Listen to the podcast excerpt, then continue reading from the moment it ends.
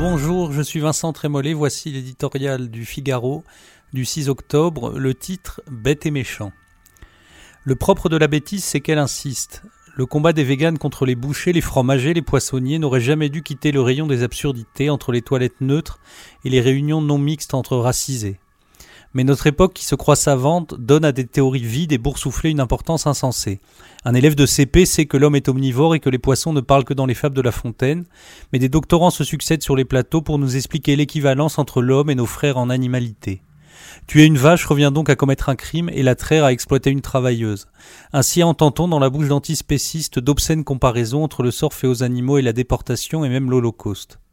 S'attaquer à un boucher ou dévaster un abattoir devient un acte de résistance. Ignorant de l'histoire et de la décence la plus élémentaire, ces militants ne semblent pas mieux connaître la nature.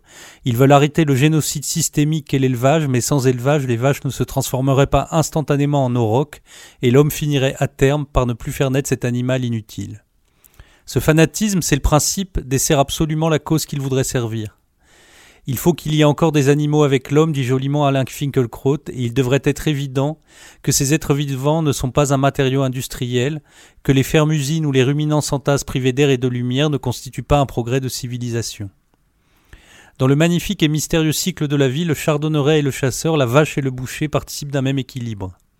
Habiter le monde ne consiste pas à le diviser entre produits alimentaires et consommateurs, mais à respecter ce fragile arrangement qui façonne nos paysages, notre art de vivre, notre imaginaire artistique, littéraire, peuplé d'hommes et d'animaux.